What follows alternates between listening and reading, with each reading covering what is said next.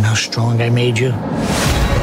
President Kennedy has been assassinated. I know things they don't know I know. He said that? You sure he said that? I'm worried. Nobody threatens Hoffa. I got records, I got tapes. They're done. I had to put you into this thing.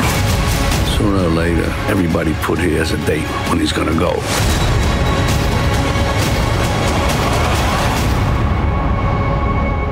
Powraca legendarny duet. Na wielkie ekrany wchodzi nowy obraz Martina Scorsese, dziewiąty film tego reżysera, w którym występuje Robert De Niro. I ten Irlandczyk, bo taki tytuł nosi ten film, to nasza pierwsza propozycja w podcaście Twój Weekend. Katarzyna Sobiechowska-Szukta, dzień dobry. I Malwina Zaborowska, witam serdecznie. Na początku usłyszeliśmy zwiastun filmu Irlandczyk, właśnie w reżyserii wspomnianego Martina Scorsese. Kasiu, o czym jest ta historia? Film powstał na podstawie bardzo poczytnej książki I Heard You Paint Houses Charlesa Branta. Słyszałem, że malujesz domy. I to są pierwsze słowa, które wypowiedział powiązany z mafią słynny przywódca związkowy Jimmy Hoffa do Franka Irlandczyka Shirana.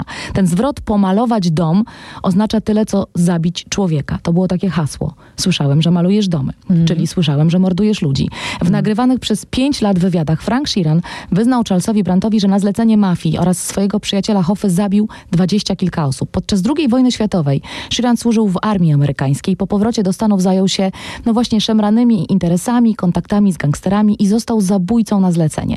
I Martin Scorsese pokazał to teraz w kinie, no i wyszło kino gangsterskie, jak to zwykle u niego. Hmm. Chyba śmiało można powiedzieć, że obsada Irlandczyka to najlepsi z najlepszych. Tak. Zwłaszcza jeśli chodzi o kino gangsterskie. Na planie spotykają się ze sobą Robert De Niro, Al Pacino i Joe Pesci.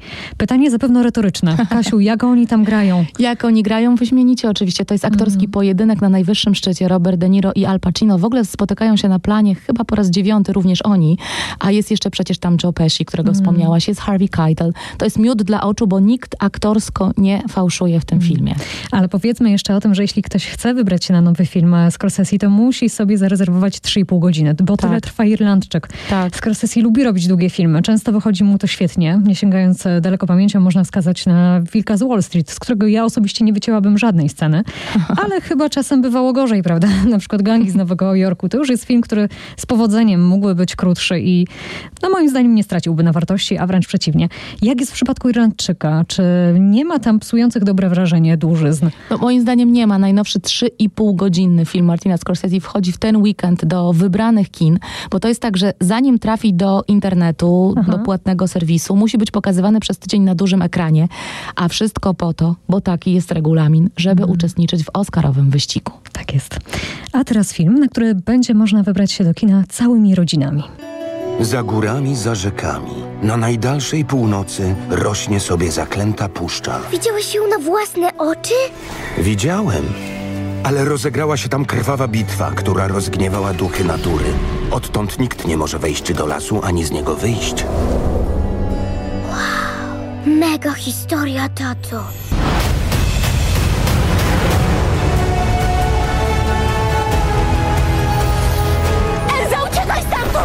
Możesz skoczyć za mną w ogień. To lepiej trzymaj się od niego z daleka. To był zwiastun animacji Kraina Lodu 2, e, sequel filmu Disneya z 2013 roku. Pierwsza część była inspirowana baśnią Hansa Christiana Andersena. I w drugiej widzowie ponownie spotykają i Annę, i Elsę, i bałwanka Olafa. I jeszcze dodajmy, że pierwsza część Krainy Lodu to e, najbardziej dochodowa animacja w historii kina. Tak. Film został nagrodzony dwoma Oscarami i Złotym Globem. I wśród premier weekendu jest też film, który polecam najbardziej. Jeśli mogę mhm. jeszcze, to w kilku słowach dosłownie. O, o filmie Supernowa Bartosza Kruchlika. To jest najlepszy debiut na ostatnim festiwalu filmowym w Gdyni, który pierwotnie, to warto przypomnieć, w ogóle nie dostał się na ten festiwal. I o ten film, między innymi, jak o mowę ptaków, była wielka awantura. Wszystko dzieje się na wiejskiej drodze. Życie wszystkich bohaterów tego filmu zmienia się diametralnie po tragicznym wypadku samochodowym. Mamy tu, tak jak w antycznej tragedii, jedność czasu, miejsca i przestrzeni. I antyczny chór to jest, są postacie gapiów, które towarzyszą temu wypadkowi.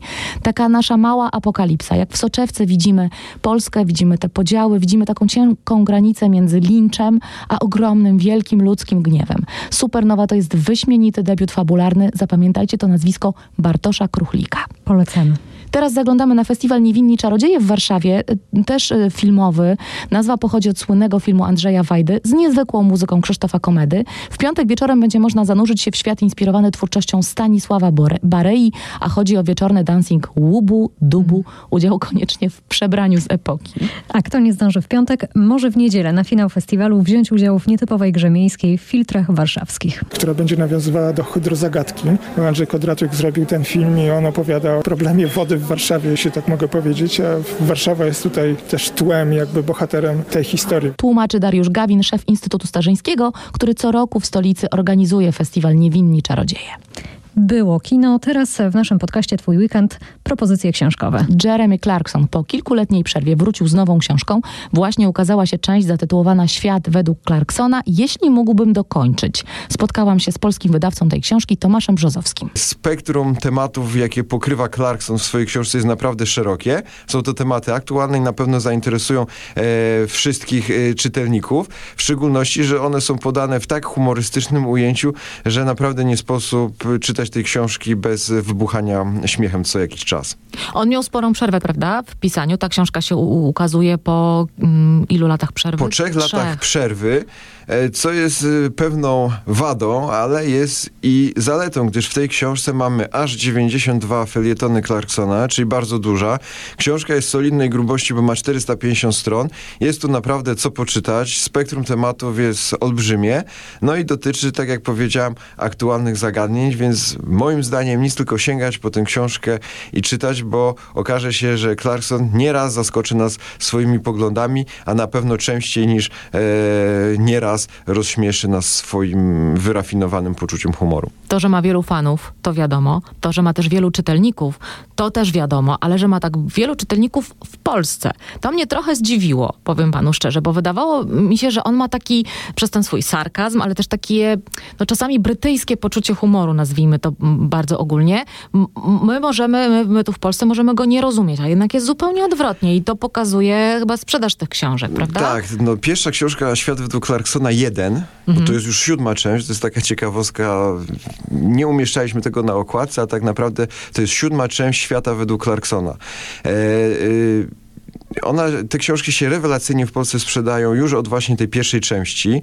E, nakłady są imponujące, ale myślę, że moje zdziwienie akurat nie jest takie wielkie jak pani, bo Polacy i Brytyjczycy mają bardzo podobne poczucie humoru.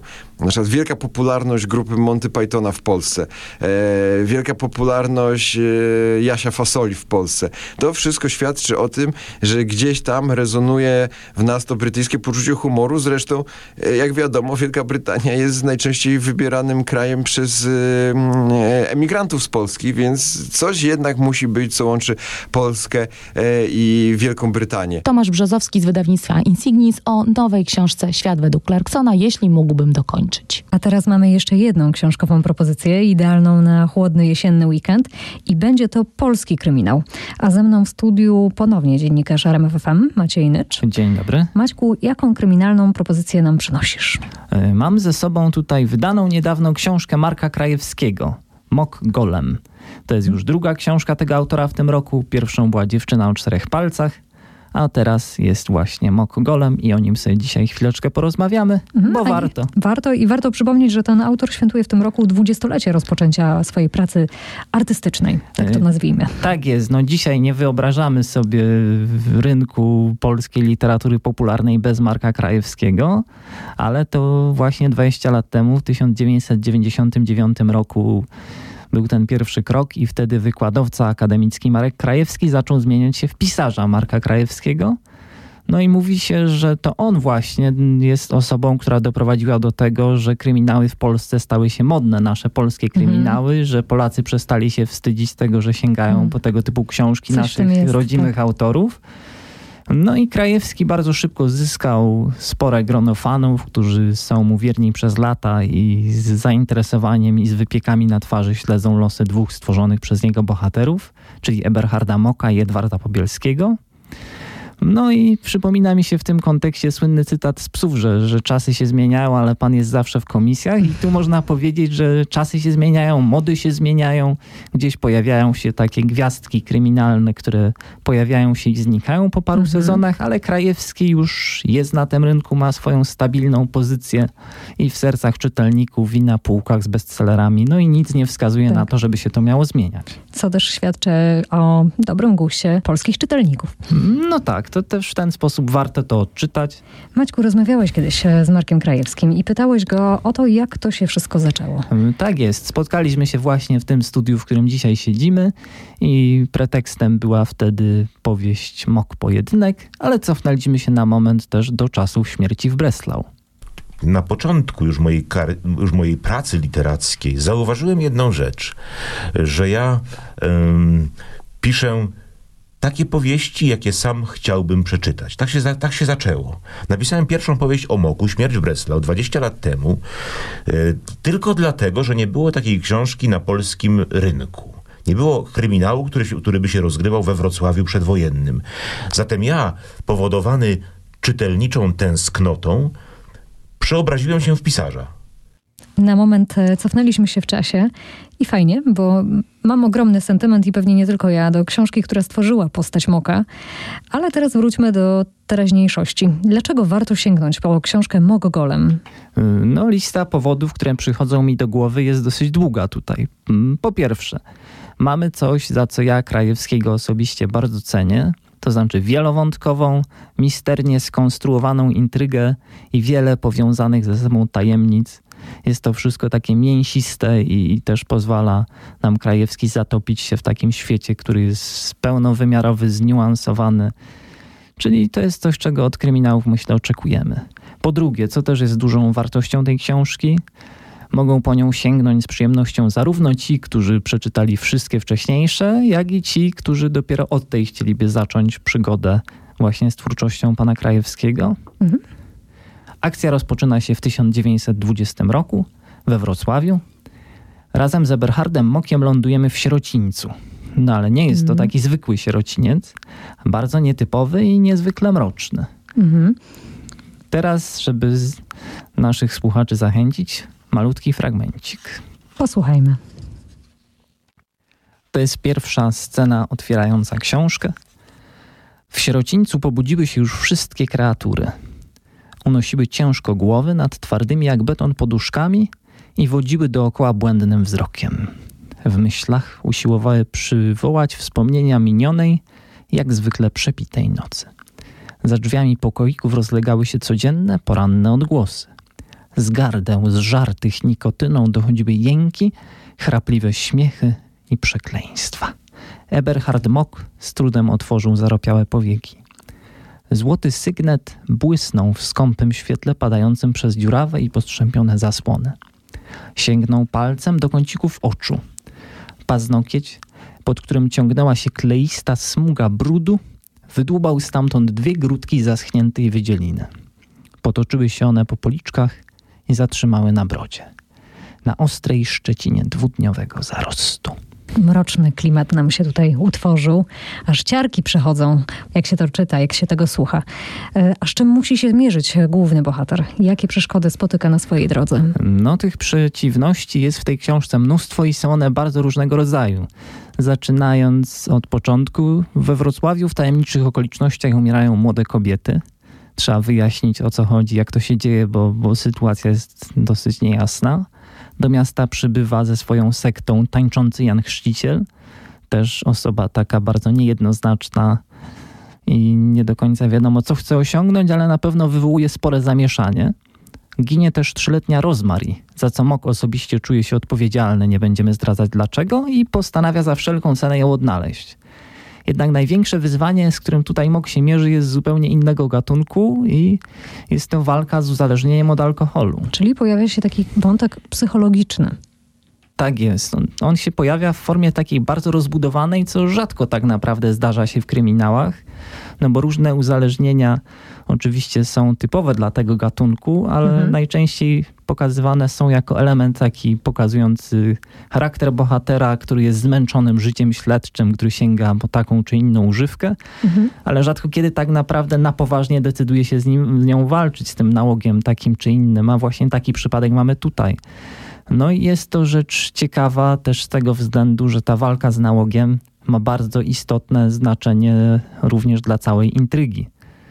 Nie będziemy zdradzać jak to się wszystko wiąże ze sobą, ale, ale jest ona jakby w centrum nie tylko przeżyć wewnętrznych mhm. Moka, ale też całej tej historii. No i myślę, że taki obrót spraw to jest dowód na to, o czym kiedyś rozmawiałem z panem Markiem, czyli na fakt, że on cały czas bardzo walczy o to, żeby zaskakiwać czymś czytelniku, żeby się nie powtarzać. Posłuchajmy, co mówił w tym wywiadzie Marek Krajewski. Kiedy byłem młody i bystry, wymyślałem fabułę w ciągu weekendu, powiedzmy trzy dni i jest gotowa opowieść. Opowieść, która jest uszeregowana w sceny, poszczególne sceny, po prostu plan powieści, mówiąc krótko. Tak to, to kiedyś potrafiłem to zrobić dość szybko. Teraz lata lecą, ja mam za sobą wiele książek, wiele też książek przeczytałem i muszę bardzo uważać, żeby nie naśladować samego siebie, czyli żeby nie popełnić autoplagiatu oraz żeby nie naśladować innych, bo tutaj łatwo o oskarżenie, które jest dla mnie byłoby bardzo bolesne, oskarżenie właśnie o plagiat, o wtórność i tak dalej.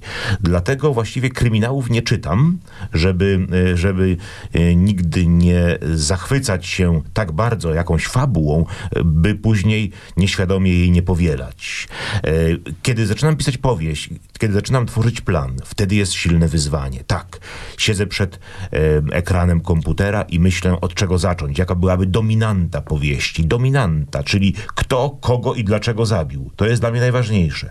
Jeżeli już to wymyślę i, e, i, i tę dominantę dobrze powiedzmy, e, dobrze znajdę w czasach minionych, bo ja jestem autorem retrokryminałów i szukam tematów e, w świecie już nieistniejącym, w historii. Jeżeli ta dominanta będzie charakterystyczna dla tamtych czasów, wtedy już jest to jest połowa sukcesu. Wtedy to wyzwanie jest mniejsze, bo wtedy najzwyczajniej w świecie piszę poszczególne sceny i zwracam uwagę na ich zwartość. To wszystko.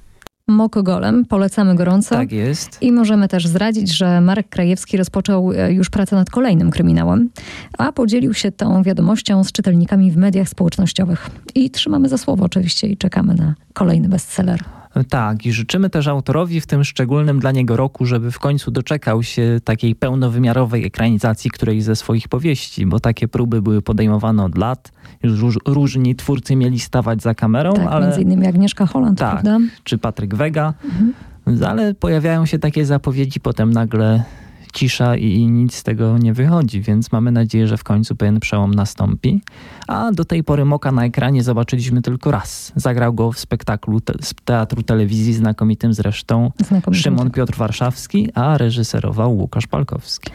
Także mamy nadzieję, że po teatrze telewizji przyjdzie czas na coś więcej, film albo serial, który przeniesie nas do tego mrocznego świata Marka Krajewskiego.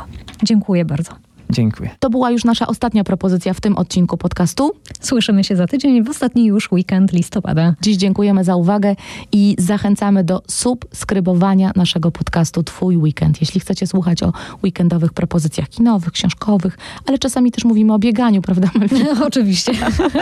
Może będzie o tym za tydzień. Do usłyszenia. Do usłyszenia.